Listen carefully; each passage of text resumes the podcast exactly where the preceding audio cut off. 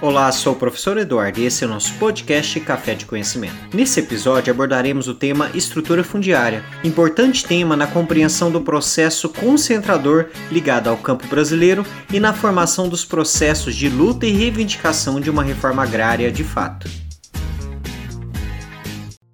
Estrutura fundiária é a forma como as propriedades rurais estão distribuídas de acordo com as suas dimensões. Nos países desenvolvidos da Europa, por exemplo, a estrutura fundiária conta com o predomínio de pequenas e médias propriedades policulturas, ou seja, produtora de vários alimentos. Já em países subdesenvolvidos, como o Brasil, possui uma estrutura fundiária concentrada na mão de proprietários com grandes extensões territoriais, que estão voltados principalmente à monocultura.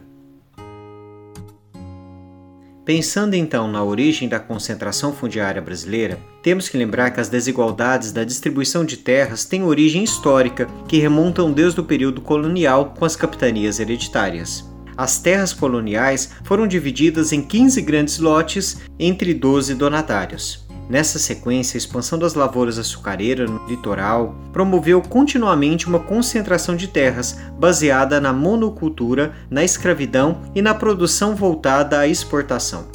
Em 1850, a Lei de Terras trouxe um importante papel dentro desse cenário, porque determinou que as terras públicas só poderiam ser adquiridas por meio da compra.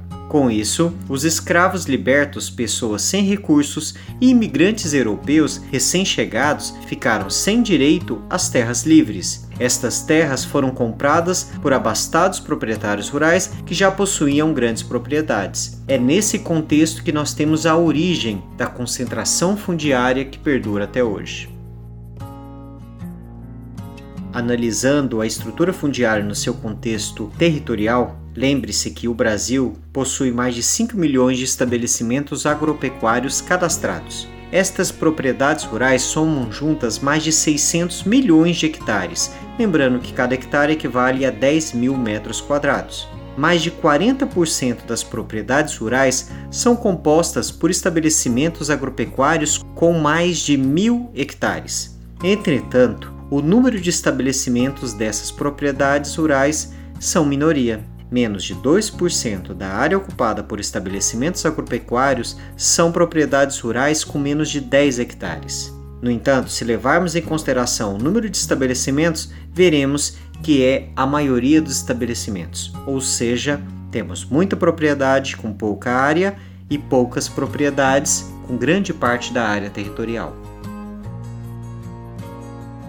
Pensando agora no papel do Estado dentro da estrutura fundiária, vemos que a desigualdade na distribuição de terras, principalmente agricultáveis, necessita ser o foco dos investimentos do Estado. O governo precisa promover a desapropriação das grandes propriedades, principalmente improdutivas, dividindo elas, portanto, em lotes de reforma agrária, ou seja, assentar agricultores e trabalhadores rurais sem terra. No entanto, a estrutura fundiária de um país só se torna menos desigual quando a redistribuição de terras acontece acompanhada de intervenções que visem a permanência do agricultor na terra, dando a capacidade de promover a própria subsistência, além de produzir excedente para o abastecimento do mercado. É fundamental, portanto, que além do pedaço de terra, sejam também oferecidos apoio técnico, financeiro, política de preços, apoio na comercialização da safra. Ou seja, a reforma agrária é o primeiro passo. Os investimentos e o Estado têm que ter papel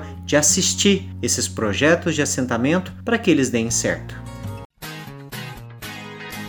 Pois bem, encerramos nosso episódio da semana. Dúvidas? Entre em contato por mensagem privada. Envie suas atividades no prazo determinado. E um abraço. Edição de som Eduardo Rosetti de Carvalho.